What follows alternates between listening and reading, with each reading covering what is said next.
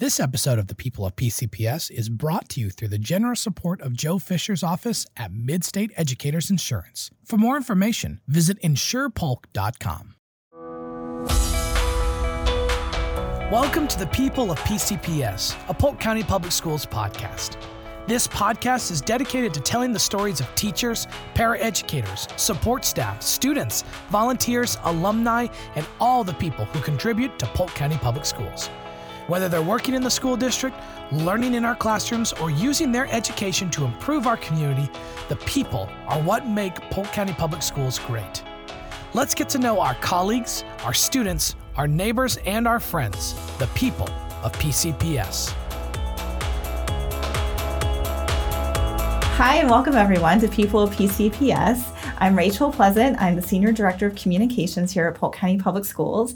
And the People PCPS is a podcast we've created to simply tell the stories of the people within our organization. We believe that the teachers and the students and support staff and administrators, they're what they are what make the school district great. And so the of PCPS is a time that we've created to set aside just to focus on them and what they contribute to our organization. I'm very, very excited that today I have with me Karen Haggerty, who is a teacher. She teaches in the GED program at East Area Adult School. And um, she really makes a difference every day teaching non traditional students and helping them to get this credential that will set them up for lifelong success. So, welcome, Karen. Thank you. I appreciate it. We um, we met during a recent visit that I made to East Area Adult School, and um, when I was introduced to you as the person who teaches the GED program, I was instantly very curious because I love the um, the stories that happen within our non traditional student population, and um, so I was very curious about the teacher of that population as well. What what led you to, as we talked out that day? I understand you took a very winding path to your career. What how did. did you what did you do prior to becoming a GED program teacher? Prior to teaching at all, mm-hmm. I worked in the tourism industry. Uh, my last position was the full time director of public relations and, and public relations and marketing for Bok Tower Gardens. Okay. And then I had a, a, a, little boy, and I took a year off. Mm-hmm. And in that year, I started the certification process because I needed something that would be more conducive to being a parent, mm-hmm. and um, really couldn't work the long hours that I worked anymore. Mm-hmm. And it was gut wrenching because I loved what I did, and I had worked for 15 years to get to that level in public relations that you know that I was you know looking for from my entire career, and I thought that would be what I did forever, but you know things change, and so I ended up teaching, and I started off with high school mm-hmm. um, because I wanted to make a difference uh, with adults. Like I knew they were almost adult, mm-hmm. um, but I had a passion for I don't know. I don't know if it would be everything high school or if it's just that. Um, at, at, the heart of what I do is I was a writer, mm-hmm. and I was looking to ladder into something with writing, and so I did yearbook and newspaper, and so that age group was more conducive for that because mm-hmm. they would have already had a lot of training, right. and they would have been e- easier to mold into like Associated Press writing or something like that, and. Um, so I started in August, and then in January, one of the um, APs had asked me if I wanted to take over this class to do uh, an after school program for. Uh, uh, it was adult ed, but at the time it was like high school students who needed to pick up credits, things like that. And I said, oh, you know, sure. And so I started off doing this part time with English mm-hmm. because I was certified in English. And I did that and uh, for just a semester. And then the following year, a GED classroom opened. And, you know, we had, we don't just teach at our school, we have satellite programs all over the county mm-hmm. to make it easy for people to get to any of our classrooms that they don't have to drive very far. And I had picked up a classroom in Loughman at Loughman Oaks Elementary, which is the closest school until you leave the county on the north end of Polk. Okay. And I did that for four years and just got to know the staff. And then a job opened up. Um, I taught four years full time at Haines City High School. Mm-hmm. And then the job opened up for GED at our school on the main campus. And the woman who had retired had been there 25 years. Oh, So she retired and I just lateraled in. And I can honestly say I don't know that I knew completely what I was getting myself into because even though I taught it part time Uh-huh. It's nothing like when you're submerged in it all the time. Well, what is it like? What are some of the things that you see teaching GED students? Um, just in who they are and their personality. Yeah, the challenges they're facing, and um, I love it because uh, you know one thing I learned is you know how when you're teaching, well, I'm assuming you taught, but mm-hmm. children don't like change. So like mm-hmm. if you have a substitute teacher, you know you know that class isn't going to be the same all day and you mm-hmm. kind of wonder what you're going to come back to the next day adults are the exact same way they oh. don't like change um, you get attached to them and sometimes when they move on it's kind of hard to let them go because they've been your babies for so long even though they're adults yeah. So it's the same mentality no matter what age level you teach because they're yours. Uh-huh. And you don't know how much time you have to impact their life because adult ed has a program called open enrollment, which means students are enrolled every Monday. Mm-hmm. And because it's adult oriented, they can drop out and they can come back and they can drop out and they can come back and they haven't missed anything, which is a big difference from K 12 because it's a self prescribed program. So they just come in and they roll back into classes and they pick up where they left off and they keep going. And um, so when you lose them for a little bit, you think, oh, I got to get them back because you know i know what their end result is mm-hmm. because i've done it for so long but for the student who is submerged in it and, and you have to figure some of them are going to school from grade one all the way through 12 in our school so it takes everybody a different time frame because you have you know somebody who grew up in america is going to ad- adjust and adapt to it a little bit different because they've been through the way that american schools operate. But somebody from a different country might have never stepped foot in a classroom. And so you're pulling them all the way through to high school education and it's really self-paced. So some of them can learn pretty quickly and some of them don't. And it's funny because you almost know from what country they're coming from, mm-hmm.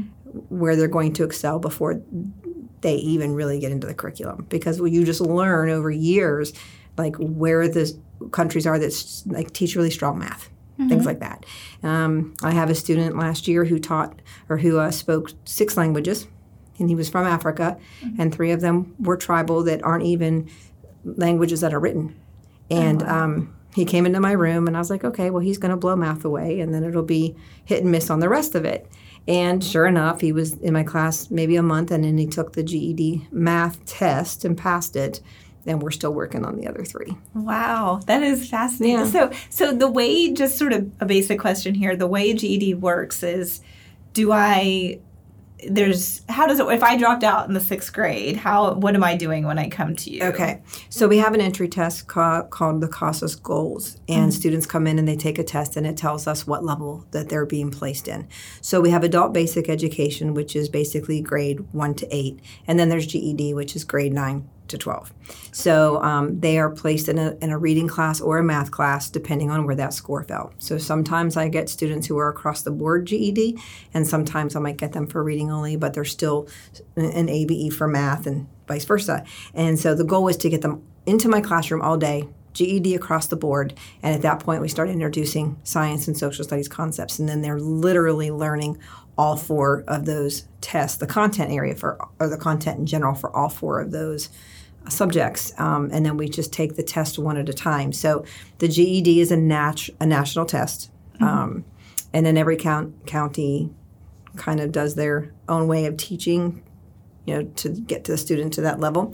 And um, so we have an amazing program that we've used over the years where students are uniform in the books and uniformed in the curriculum, and then the teacher walks around. And although we do whole group instruction, a lot of it is breaking it down individually for each person at whatever level that they're mm-hmm. on. Mm-hmm. For instance, an ABE classroom can have somebody learning something in the first grade, but at the eighth grade at the same time.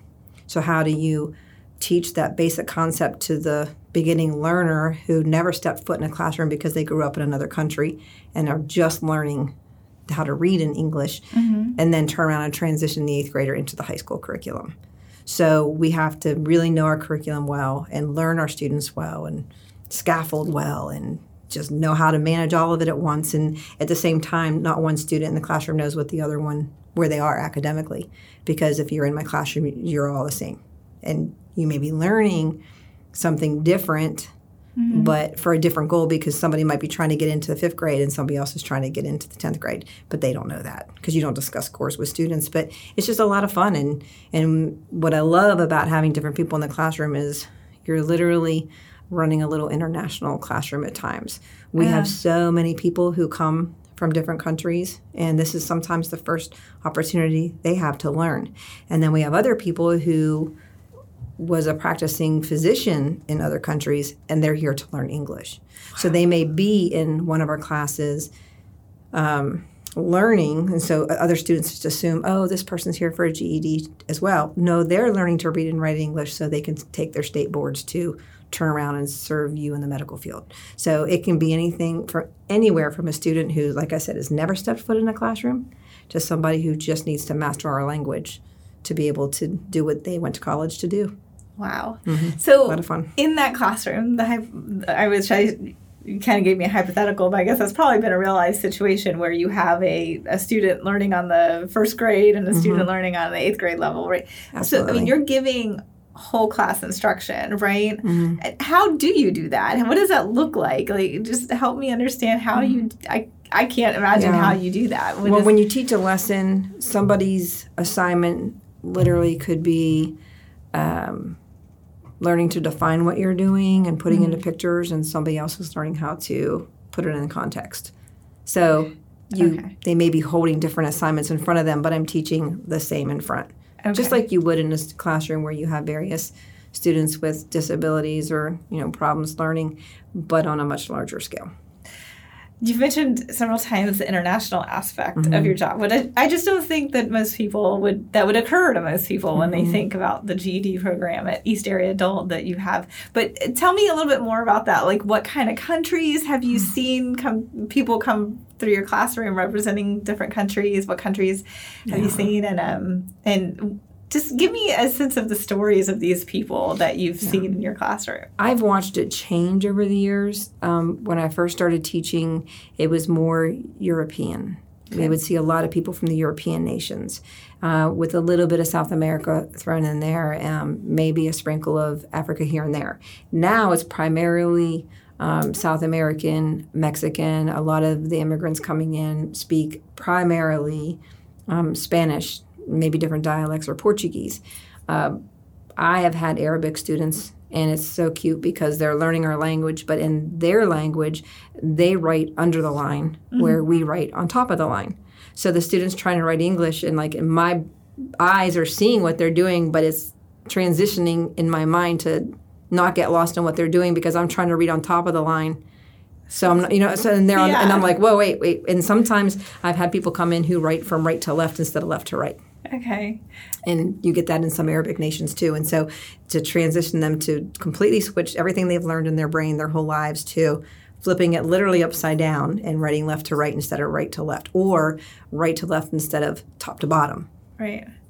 And so.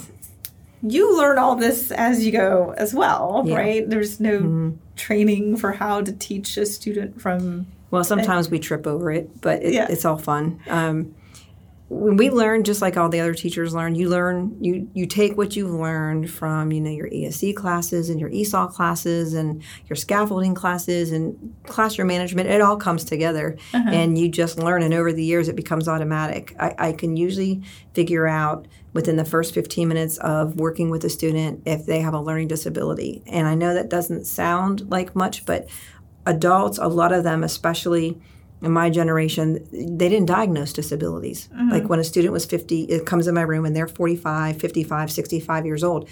Back when they were in grade school and high school, you didn't, you know, you stood in the corner if you didn't keep up with the students. Yeah. And so dyslexia wasn't talked about or even diagnosed. Mm-hmm. And so teachers didn't have to learn how to do anything with those students because that those things didn't exist like they do today.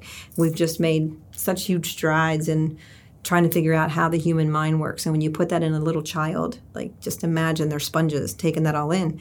And so by the time we get the adults who used to be those children trying to figure it out with a disability mm-hmm. and they give up, how's my classroom going to be any different than what they envisioned when they were, you know, when they think about their childhood? Some of them might even have been bullied because they were told they couldn't learn or they were dumb or mm-hmm. you know things like that. And you always see these pictures of kids with dunce hats in the cartoons, and I just wonder how many students actually had to go through that? Because that's a real thing at one some point in our country. Yeah. So they come in and for a student who's never been told like well maybe you have a learning disability. Mm-hmm. and you know we're not allowed to do that. I can't diagnose anybody. But through experience you learn this student has to learn a little different Mm-hmm. Or if I have a student who comes in and they write out a sentence or and there's capital letters in the middle of every word. Mm-hmm. And I say, "Why do you do that capital letter?" And they say, "Well, I can figure that out when it's a capital letter." Mm-hmm.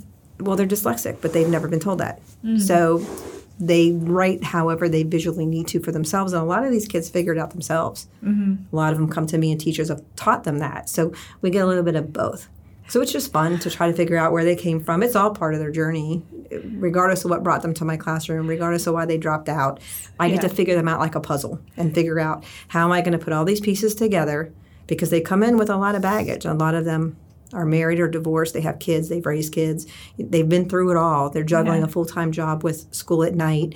And a lot of them take phone calls from home. And you just have to learn how to kind of sift your way through all that, take a deep breath, and keep them focused.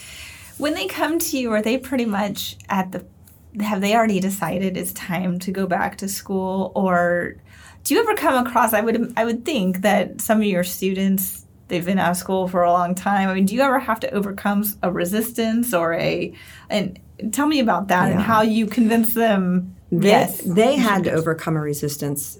So I know that by the time they stepped in my classroom, Mm-hmm. they just did the hardest part of the job was Mm-hmm. making that decision to come back to school and stepping in the classroom and not knowing what they're stepping into. And my job is hospitality. When Mm-hmm. they come in my room, you are in my home. I spend more time in my classroom than I do where I live. Mm-hmm. So you are in my home, and I'm going to welcome you in my home, and you're going to feel like a welcome guest. And that door is always going to be open, and the light's always going to be in the window. And when you have a bad day, how about we just take a deep breath and go for a small walk and come back and see me? And you just keep them coming. You, they have to know that you care for them. They just have to because somebody has to care. Somebody has to, you know, they're they're coming in. Sometimes their nerves are shattered. Like I can see when they come in the door, they stop and their eyes are big and they and they take a deep breath, especially older students, and then you just can see that the wheels are just going 50 mm-hmm. miles an hour, and I have X amount of seconds to calm that down mm-hmm.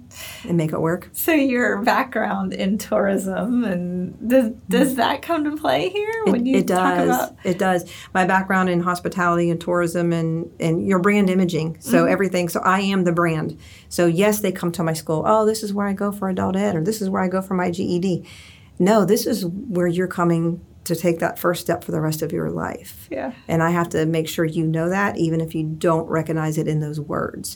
And so you may have gotten here, but how am I going to get you to stay? Yeah. And that's where my job is. So I am that brand. So even though the ultimate, you know, I'm the, the there's this journey they take to get to the GED. I'm the brand that keeps them there, each and every single one of us in our classrooms every single day.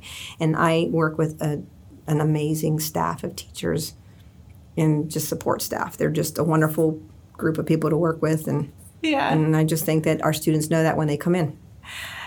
I want to talk to you about some of the lives that you've seen change as mm-hmm. far as your students. But in talking to you, and you're exposed to so many people from different backgrounds and different experiences.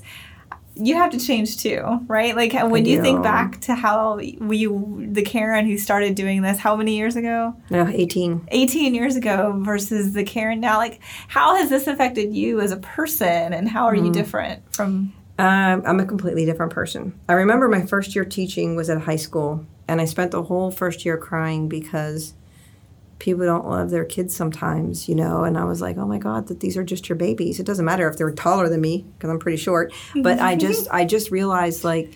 You go through life and you just you make assumptions. You make sure everybody's safe. You make sure everybody can eat. You make sure everybody belongs somewhere. And the first thing you learn is that that's not the case. Mm-hmm. So you're dealing with situations that are way beyond what you could imagine or what you ever thought you you could handle.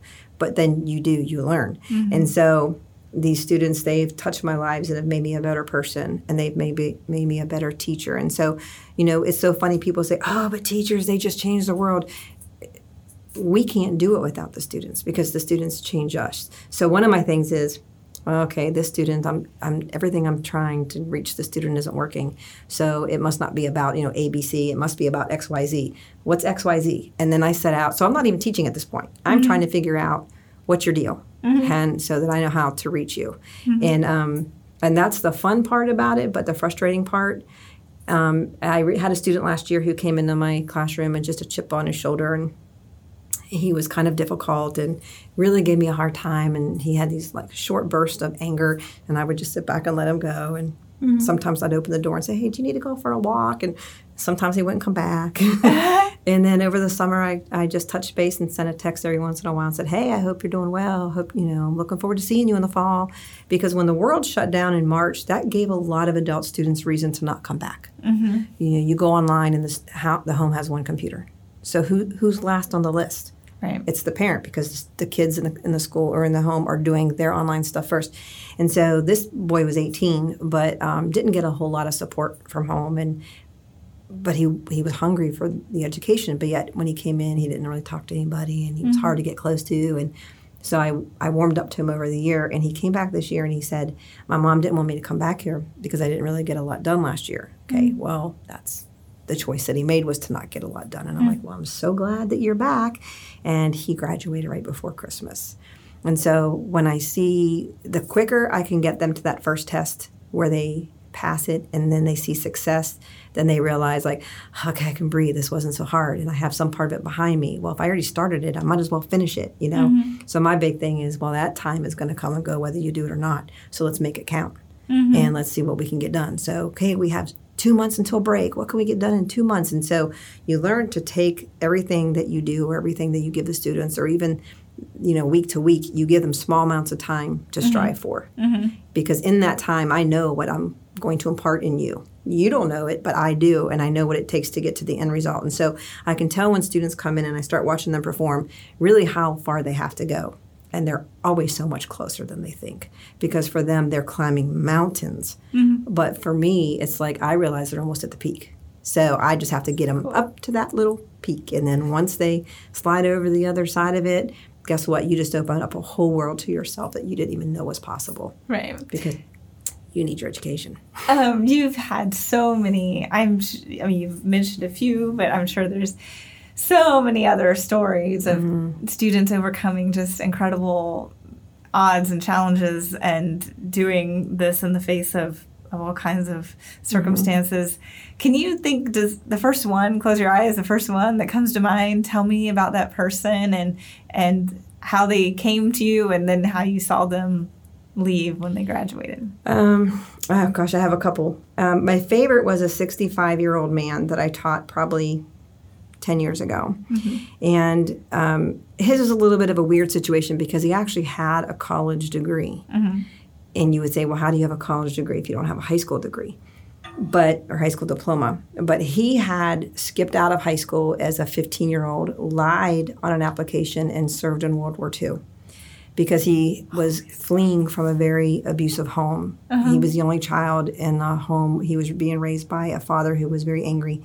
And over the years, this this man became his dad's punching bag basically mm-hmm. and so he went into the war and he come back and he said well that didn't kill me so now what am i going to do so he took the entry test for college uh-huh. back then i guess if you passed it then you you could get into college without your high school diploma so he did and he became an engineer and he worked for General Electric for like 30 years. And he was so proud of his accomplishments that he had like two or three different um, photo albums, and all of the clippings from the newspaper about him over the years was all in here, and everything was chronicled. And he would bring it to school and just show everybody, look, look, look, you know. And then I would say, well, why are you here? And he'd say, because that's the one thing that's missing. And clear in the beginning of his very first photo album was a blank page. So his whole life. Okay, now mind you, he's worked, you know, went to war, survived World War II, got married, had kids, worked 30 years, was an, an engineer, changing lives all over the place. But he didn't even realize the impact he had on people because he felt like there was something about him that was missing. And so that so his whole life when he started building these photo, you know, albums, that first page was for his high school diploma.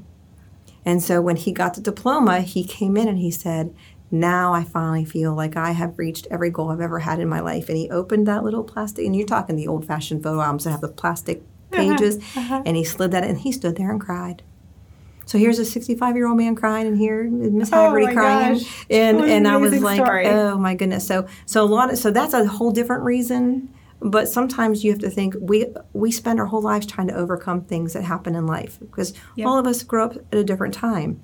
And when I think about my own parents who lived through World War II, they were much younger than this man, but I hear about all that they had to give up just living in America as a kid during the war. And then here's this man who actually fought that that war, mm-hmm. lied to get there because he loved his country so much. And mm-hmm. and then so he sat there for years and had to try no matter what kind of accolade he earned, it wasn't right or enough or justified because he didn't have his diploma.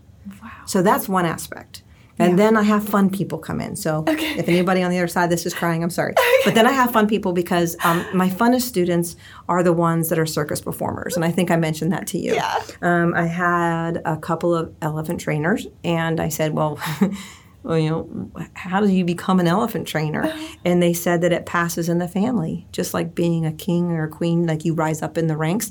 That's how it is in the elephant training world. You don't go to school to be an elephant trainer, you're born into a family of trainers. Okay. And so then when Barnum and Bailey shut their mm-hmm. circus down years uh-huh. ago, well, now what do you do with an elephant trainer who only knows how to train elephants? and so they had to come back to school. So here they are, 45. There's two of them, him and his brother. Like they were in the late 30s, maybe, maybe 40s. And they had to come back to school because they had to start all back over. Because even though the elephants were moved to a preserve, they were going to be sell- sold off, and then they wouldn't have any way of even making a living for their family. And you're talking about men who, and family, family lines of people, five, six generations of elephant trainers, who that income was always there, and the money was good because hey, who's your competition? Yeah. Only so many people can train elephants. Right. And so that kind of thing. But I've had a flamethrower. I had a family of contortionists that came from Romania. That's Um, amazing. Oh yeah, I've had uh, clowns. I mean, you tightrope walkers. I mean, they're just fun. Talk about a career And- change. well, and what I love about them is that they they play. Like I know it sounds funny, but um, they're very driven and they're very articulate because you cannot walk across a wire with nothing under you without concentrating. Uh-huh. So everything you have every day goes into walking that line. Think about this. How many times do teachers try to teach students to walk the line?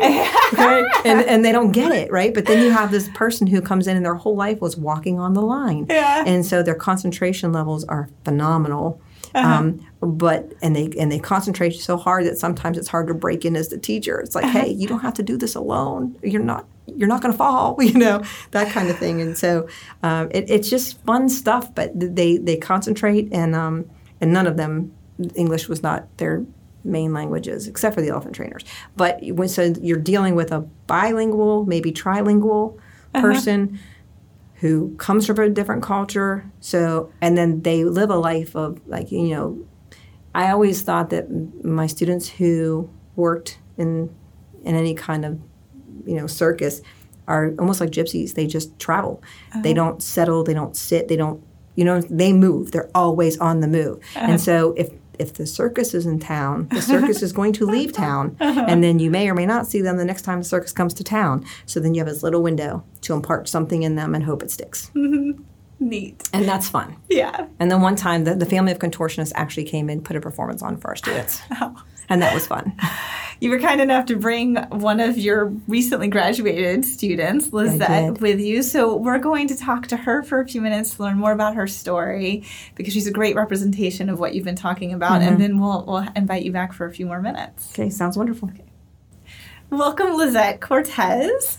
You graduated just a few weeks ago in late December from East Area Adult, Adult School with your GED, correct? Correct. And um, I did have the chance to talk to you prior to this show, and I understand this has been a goal that's been a long time in the making for you, right? You're f- 54 years old That is correct. and a mother of one, a grandmother of two.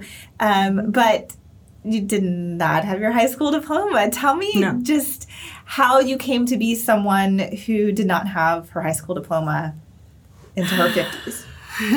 Go back in time and tell me how you got. Ooh. Okay. Um.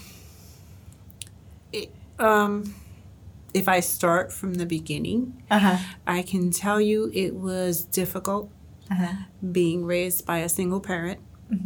Um, unfortunately, my dad left at an early age, so I was raised by my mother, who, in the old age, Hispanic women since she was the youngest, were taken out of the household, mm-hmm. out of school to work in the household. Okay. So she became a house person. She knows how to cook, clean, do everything in the house. Mm-hmm. Um, for reading and writing and arithmetic, my uh, mother could never help me.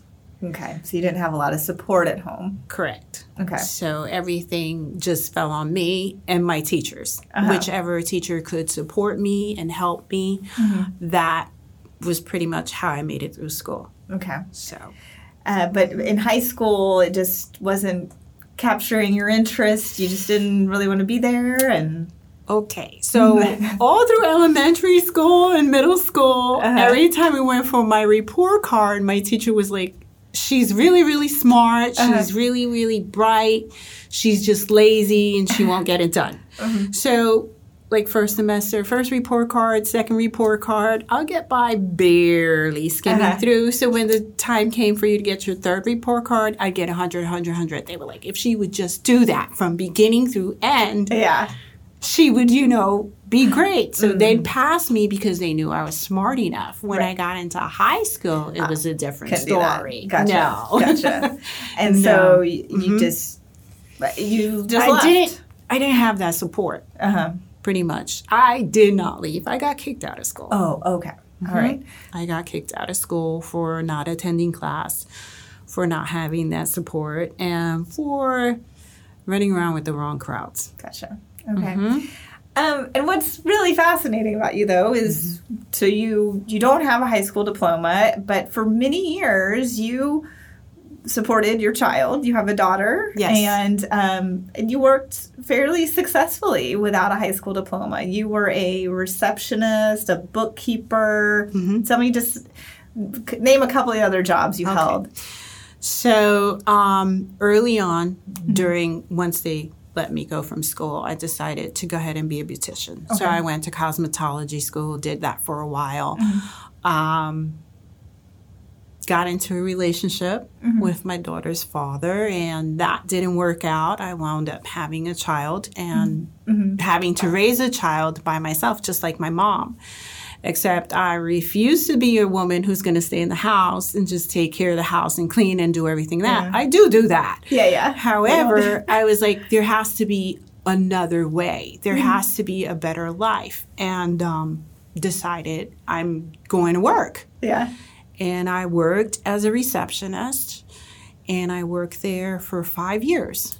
From receptionist, the bookkeeper who sat next to me said, I'm going to show you Mm-hmm. how to do this. Mm-hmm. Her name, she was an older black woman. And her name, I will never forget her, and God rest her soul if she's not around, is Roberta Dowling. Mm-hmm. And she says, I'm going to teach you this because that little girl is going to need your support and your help. And God bless her because she taught me how to do the books, and I wound up doing the books. Back then, it was the One-Write system, so there was no computer. You had to write everything out. You had to carbon copy and tear everything up and do the spreadsheet and take the deposit to the bank. I do the deposits in the bank and I do everything. It was trustworthy, and thank God for her. It opened doors. Uh-huh. So I worked there for five years, and then when I decided to relocate to Dallas, I started working at a bank, and from the bank, I just kept going to different locations. And unfortunately, I was fortunate enough to work into accounting, uh-huh. and everything I was being taught was math. Uh-huh. And I was like, okay, and I love puzzles. Uh-huh. So it was easier for me to find things. So I went from bookkeeper to um, accounts receivables, accounts payables, team leader, mm-hmm. collections. Then I moved here mm-hmm. and became a senior account associate. So That's and incredible that all these all that, yeah. titles, and in the back of my head was always, "You don't have your diploma." Yeah. Like well, yeah, ex- I want you to uh, just expound on that for me. That this was Mm-hmm. something that really nagged at you and that worried you to some extent. That that might one day come back to to cause you problems. me. Yes, Yeah. haunt me. So every time I'd go on an interview, it was always, um, oh my God, if they check and find out I don't have a diploma, I'm going to be out of a job. You know, Uh-huh. I'm going to be tr- in trouble for, you know, pretty much a lie. Yeah. You know? And I was like, God, please don't let them check. Please don't let them check. And for some reason, it never came up.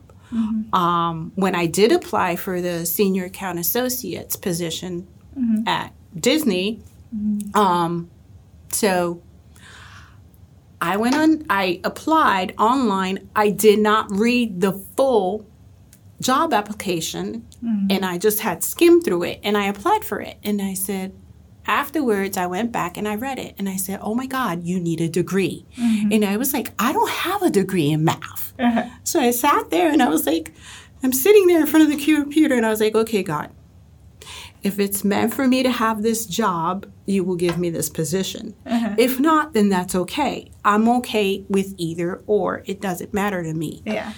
Um, I was fortunate enough to get the position. Mm-hmm. And while I was doing that, I was going to school at night doing my GED. Okay. Yeah. What made you say the time is right to go back and get this finished? I had to. I had to because now I have grandkids. Mm-hmm. And I said, I've pushed my daughter. I've helped my nephew. You know, I've helped so many kids around me, even my nephew and my niece that were here just recently from this COVID issue. They were staying with us here in Florida. Um, and I said, How can I push all these kids to do better and be better and tell them this is what you need to do to get here and here and here? If you haven't done it yourself. And I haven't actually done it. How can I preach something and not actually do it? Right. So, 54 years old, you did it. You Yes. got your high school diploma, your GED. Yes. What does that feel like? When I got it, I was so excited because I was like, oh my God, finally. like, I finally, finally finished. Yeah. you know and it was like i couldn't i can't believe it to this day i'm like okay is it real Yeah. is it real yeah. Do you feel more like? Do you feel like you carry yourself a little differently? Do you feel like you're? I think uh, like a little bit changed on me like i didn't feel this burden on my shoulder i feel like a weight was lifted off my shoulder Yeah. because now it's like yes i do have it you know i don't yeah. have to worry about not having it Yeah. What do you? Uh, what can you say to your grandkids now and your nephew and your niece? What when you give them that advice? Like, has that advice changed, or has that encouragement changed now that it's a little bit more authentic, given what you've accomplished yourself? So the first person I actually contacted was my daughter. Uh-huh. And I told my daughter, I did it. And she goes, What? And I was like, I did it. She goes, You did what? And I'm like, I am a high school graduate. She goes, Oh my gosh, mom, congratulations, congratulations. And she, you know, when I told her that I was going to school, that a reason why I moved to Florida is because I needed to go to school because I was always taking care of everyone else. And Yeah. I didn't have time for myself. Um, she was like, why now? And I was like, because it's something that I have to finish. Yeah. Not for anybody else, it's for me, you know, because it's always a little annoyed in the back of my head, that little question mark Yeah. of every interview that I went on was, are they going to ask me if I have a high school diploma or not? Right. And I think the reason why they didn't ask me was because of the history and my work history and all the things that I've done that assumed there was never a question. They mm-hmm. assumed that Mm-hmm. I had so much not so much knowledge that she has to have a high school diploma. They never questioned it. Sure, sure. Mm-hmm. Um, we're you're you're on a show today mm-hmm. with Karen Haggerty, who teaches in the GED program where you got your GED East Area Adult, um, and she mentioned earlier how a lot of her job is is hospitality and making people want to come back to the classroom and getting them to continue going. Um, how did she do that for you? Were there times when maybe you didn't want to keep going, and and how did Karen keep you coming back? Oh no, there was never a time that I didn't want to keep going. She is as pleasant as she says. She makes you want to come into the classroom. Uh-huh. Um, I know there was once instance where I showed up at school and they wanted to do that check, The um, temperature. the temperature Okay. check. So I get migraines off of that little radiation that they shoot. okay. Um, And Karen came out to the parking lot because I wasn't in class and I'm sitting in my car. She comes and knocks on my window. what are you doing? And I'm like, hey. She goes, are you coming to class? I was like, um, yeah and no. She goes, what do you mean, yeah and no? And I said, um, I can't go to class. She goes, why? I said, because they want to do the uh-huh. temperature check and it gives me a migraine and I can't study with a migraine. So she was like, what are you talking about? I was like, I can't do it. So we had a discussion, and she goes, Hold on one minute. And I told them to take it on my arm or my shoulder or my neck. Uh-huh. No, they said they had to take it on my head. Uh-huh. So Karen says, Hold on. She walks inside the school and uh-huh. has a discussion, comes back out. And I'm like, Okay, what is going on? So she goes, Okay, unfortunately, we can't let you inside the school. Uh-huh. But if you go home and go get your thermometer and come back, you can do that. And I look at her and I go, Where's the closest Walmart? And she starts laughing. And she goes, There's not one around here, uh-huh. but there's a Walgreens. Uh, true story. I go to Walgreens and I pick up two thermometers. I get one for me and one for her. Okay. And um, I come back to school and I do the thermometer and go in because she goes, Are you, before I even went to go get the thermometer, you sure you come back? You sure you come back? Yes. She goes, Are you sure you're going to come back? Yes. I give my word. If I say I'm going to do something, I'm going to do something. Right. Yeah. So when she saw me come back into class, she was happy, you know? So Yeah. she she stays on her students. Yes. She, anything that they need to continue going, Yes. she'll do it. Mm-hmm. Um, one of the things that I just love about your story and the stories that uh, sort of the common thread amongst non-traditional students is that they i mean they do they you were later in life you had responsibilities you had a lot of reasons maybe not to bother with this but you Right. did and um and what would you say to someone who might wha- whatever the goal is whether it's mm-hmm. going back to school or uh, taking up a new hobby or running a marathon, whatever it mm-hmm. is, there are p- people who say to themselves all the time, it's too late. It's too late for me. My time passed. What would you say to them? I've heard a lot of people tell me that, that it's too late. I've even been told myself, it's too late for you to learn something new. Mm-hmm. I will challenge you. Mm-hmm. I'm, it's never too late to learn anything new. I have been in two car accidents where my back was injured really, really bad. Mm-hmm. And I couldn't sit uh-huh. and I couldn't lay down. My most comfortable position was standing up. Mm-hmm. I had to recuperate from that for two years, going to the chiropractor and getting therapy and everything. It taught me that if I can train my body mm-hmm. and I can get physically well, I can also train my brain. Yeah. And you can learn something new. It is never too late to learn anything new. Never. There's such a thing as a late bloomer. Yeah. There is. Yeah. Mm-hmm. Thank you for coming in today, You're Lizette, and sharing this story. I very mm-hmm. much appreciate it. You're welcome. So, we've just heard from Lizette Cortez, one of your um, students who accomplished her goal of getting her GED late in life. How does it make you feel when you hear her story? uh, I'm just so happy for her because I I know what those steps that you take in your life when you keep trying as a single mom because I'm also a single mom. So I think sometimes I resonate with my students, but I know what it takes to get to that goal. And sometimes you take two steps forward and 10 back and that kind of thing and and then but but you get there and then next thing you know you're over the line and then whew, it's such Yeah. a relief. So when somebody like Lizette, well when any of my students graduate, I'm just so happy for them because that foundation is built on what they achieved and I got to be a part of it. And so, yes, they change who I am. And I have to just tell you a cute story. Um, yes, the thermometer story is true, and I do have a thermometer from her. But um, she actually came to my classroom and then took a small sabbatical where she took a job and then and was going to switch to a different classroom. And then she's like, oh no. And she came back to my room. Um, so I was kind of worried that I wasn't going to get to see the end result. You know, because Yeah. when students Yeah. graduate and they take the math test on my campus, because there's two test centers in Polk County, and our school is one of them. So when they take their last test at our school, I get to see the diploma. Yeah. Like I would not normally get to see that.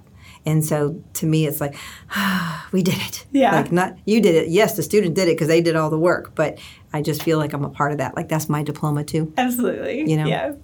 Karen, I have loved talking to you and I love what you do and it's so inspiring. Um, I try to ask everyone the sort of the the premise of the show is that everyone who's a part of our school district contributes something unique and special. And I wondered what, in your words, in your mind, what is it that you think that you contribute to Polk County Public Schools?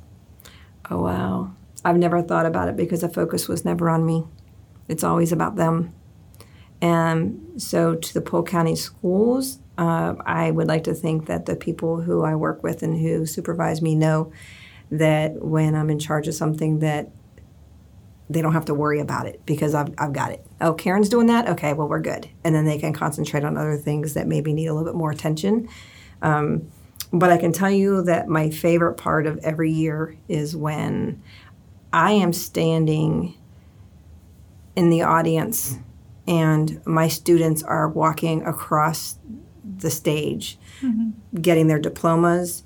I feel like sometimes I'm looking at my children. Like, you know how you get that just, you're so proud of who they are. And then you see that face and that maybe I haven't seen in a couple months because they graduated. And so it's a familiar, a familiar face. And oh, there's that beautiful smile. And oh, look how happy that person is. And I got to be a part of that, you know? Mm-hmm. And so that's when I realized how much I've impacted their lives is when they walked across the stage at graduation that they never thought they would see. Right. And I get the chills and I get the goosebumps and I get such a sense of pride. But it's still at that moment, still not about me. Because then I get to wonder, like, well, now they're going to go out in the world. So I hope they do something good with that. You know, mm-hmm. like I wonder where that's going to take them. And and um, I don't think I'm quite enough years into teaching to see that impact you know, mm-hmm. where a student comes every once in a while, I'll be on Facebook or something, and I'll come across an old student. Oh, they got married. Oh, look, they have kids. Oh, look how cute. Mm-hmm. You know, mm-hmm. that kind of thing. Yeah. But um, one day, I want to be somewhere in society and and hear a name, whether it be a sound system or a public speaker or whatever, and know that they didn't just get the diploma, that they've taken it to the next level and they're giving back because you always give something to the world when you go out into it but a lot of people don't choose a life of service mm-hmm. and so they they don't give back in the in the way that teachers give because mm-hmm. we do a lot i mean yeah. um, and so th- when i see one of my students become a teacher or i see them become a nurse or like something where they're just giving back with that knowledge base they didn't just take it and stop like okay this is the foundation this is just a step i'm going to go on with this diploma and i'm going to do something else and then they do yeah and then that's because they couldn't incredible. have done that without the diploma. Yeah. And so that's what I like to see is when the student finally makes it and and then they begin to change people's lives the way I had the opportunity to do. Yeah. Even if they don't know that that's what they're doing, we as teachers know that's what they're doing. Right. Yeah. Thank you again, Karen. You're welcome. I'm it was a pleasure so pleasure appreciative that you came in and you shared the story of your work and your students with us. Thank you. You're welcome. Did you change careers to become a teacher, para, or bus driver? Do you remember the moment when you knew a career in education was right for you? Are you a PCPS alumnus who remembers the teacher who made you believe you were capable of great things? Are you a student who is already putting your K 12 education to work in our community? We all have a story to tell, and those stories are part of what makes PCPS great. Tell us yours. To be a guest or to nominate someone you know to be featured on The People of PCPS, fill out the form posted online at polkschoolsfl.com forward slash podcast. Thanks for listening. You can subscribe to the People of PCPS podcast on Apple Podcasts, Google Podcasts, and Spotify, or watch online at the Polk County Public Schools YouTube channel. To learn more about the People of PCPS and other Polk County Public Schools podcasts, visit polkschoolsfl.com forward slash podcasts.